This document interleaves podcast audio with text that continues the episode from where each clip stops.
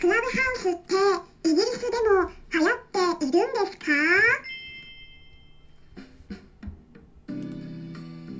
こんにちは。サラホリスティックアニマルクリニックのホリスティック獣医サラです。本ラジオ番組ではペットの一般的な健康に関するお話だけでなくホリスティックケアや地球環境そして私が日頃感じていることや気づきなども含めて様々な内容でイギリスからお届けしております。はい。やっとですねクラブハウスのアカウントが作れました。イエイ！ということではい。まあね。あの Android から iPhone に切り替えたんですよ。携帯電話ね。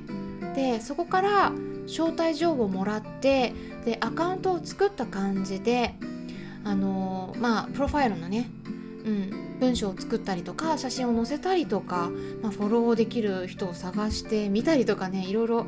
まあ、お部屋に行ってみて話を聞いたりとかねなんかちょっとやってたらねあっという間に時間が経ってしまいましたね。うん、私実はね iPhone ってもうかなり前に、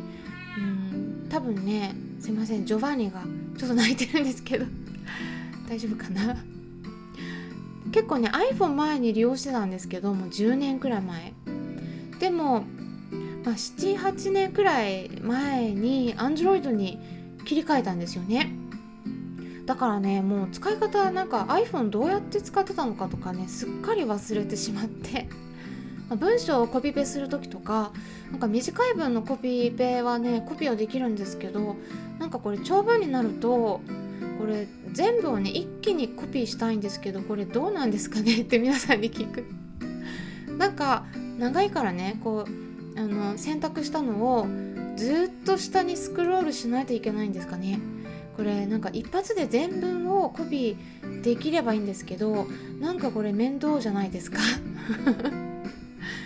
皆さんどうでしょうか？皆さんできてます？これなんか一発一つのボタンで全文を選択してほしいんですよね。うん、でこれ Android だったらすぐできるんだけどなんか iPhone だとうまくできなくてでやり方見たんですけどなんか私がやるとうまくできないんですよね。まあ日本だとね iPhone 利用してる方が結構多いんじゃないかと思うんですけど、まあ、それでね今回 iPhone に切り替えた理由としてはね2つあるんです。まず1つ目としては今まで使ってた Android のデータ容量がねいっぱいになってしまったんですね、まあ、写真とかねデータはもうだいたいクラウドの方に移してあって、まあ、携帯電話に保存してあるものは全然ね少ないはずなんですけどね。なんかやっぱり最近利用しているアプリがどんどん増えちゃってもう日本のと海外の両方入れちゃってるからなんかもうそれだけでねこう容量こうもうなんだろうどんどん閉めちゃってる感じだったんですよね。でねなんか消せるのを見たんだけどどれも消せないなと思って。それだったらまあもう少しね容量の大きい携帯に切り替えた方がいいかなって思ってたところに2つ目の理由としてクラブハウスが登場したっていう感じなんですよ。えクラブハウスって何？ええ初めて聞きました？みたいな。そういう方もねいらっしゃると思うんで簡単にね説明しますとあの皆さんこうヒマラヤとかスタンレー FM ねあとラジオトーク、まあ、こういう感じでそういうところを通じて今私の音声声を聞いてくださっているんですよね。でそういった感じで、まあ、音声って言っても声ですよね声私たちの話してる声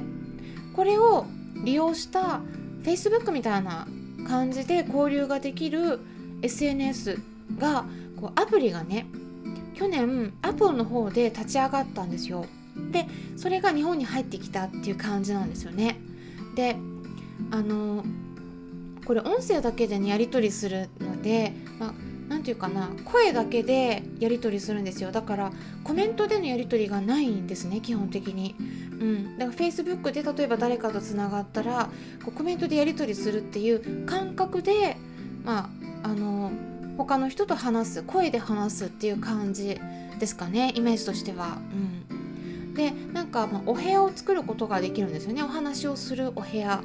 で作ったらそこにいろんな人が集まってきてでみんなで一緒にお話ができるようなツールになっているっていう感じなんです。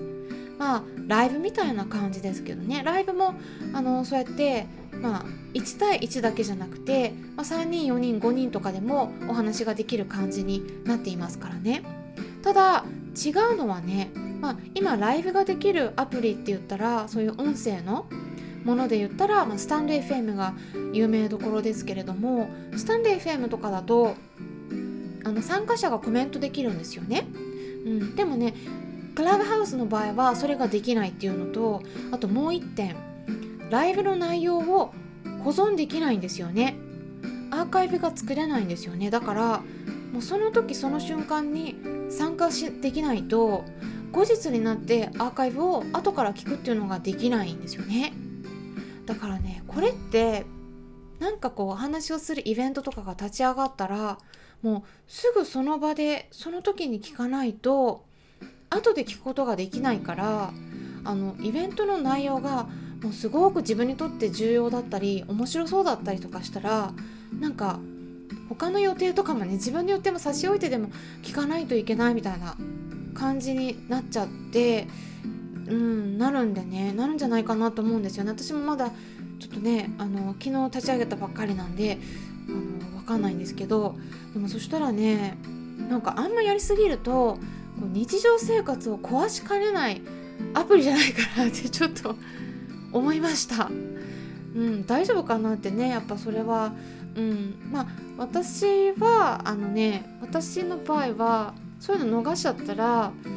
あその時ね自分にとって必要なかったんだなって思うんですよね。あの縁がなかった、うんまあ、それは別に悪い意味とかじゃなくてねまた別の機会に縁があればまたつながるだろうっていうふうに思ったりするんであのあんまり焦らない方なんですけどでもねあのそれでね私の周りにねあのイギリスでお付き合いしてる友人とかまああの大体まあ獣医さんとか動物関係の方が多いんですけど探してみたんですよね一応。でもね全然いなくて、うん、知り合いが全然いないんですよイギリスの。で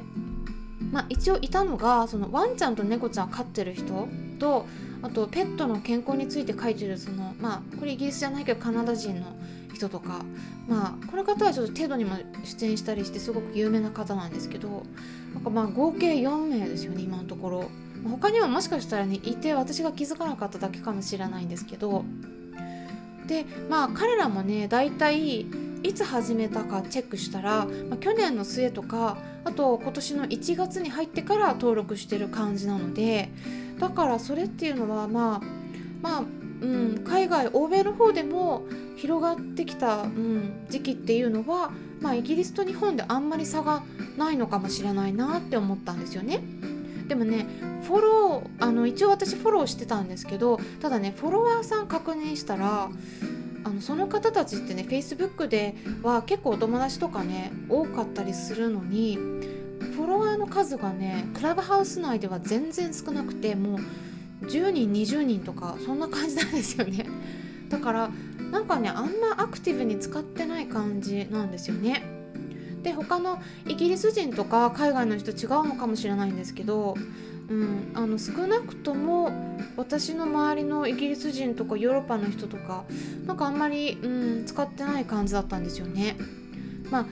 彼らねツイッターとかもね私の周りの人あんま使ってなくてこうあのね34年前ぐらいは使ってたりしたんですけどでそれでつながってたりはするんだけどその時から。でもね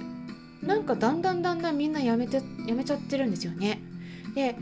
ただ Facebook だけは結構残っててあのやってる方は多いんですけどでも毎日は投稿したりとかはしてない感じなんですよね。まあ、イギリス人とかあの、まあ、これアメリカ人カナダ人とかはヨーロッパは同じなんですけどまあやっぱ日本人よりもプライベートの時間大事にするのであんまりなんかどっぷり浸からないようにしてるのかもしれないなっていうふうには思いました。皆さんは大丈夫ですか？SNS 疲れしていないですか？あの今回はねなので疲れた時にどうするかお伝えしたいなと思います。ポイントは3つあります。まずですねはいちょっと今なんか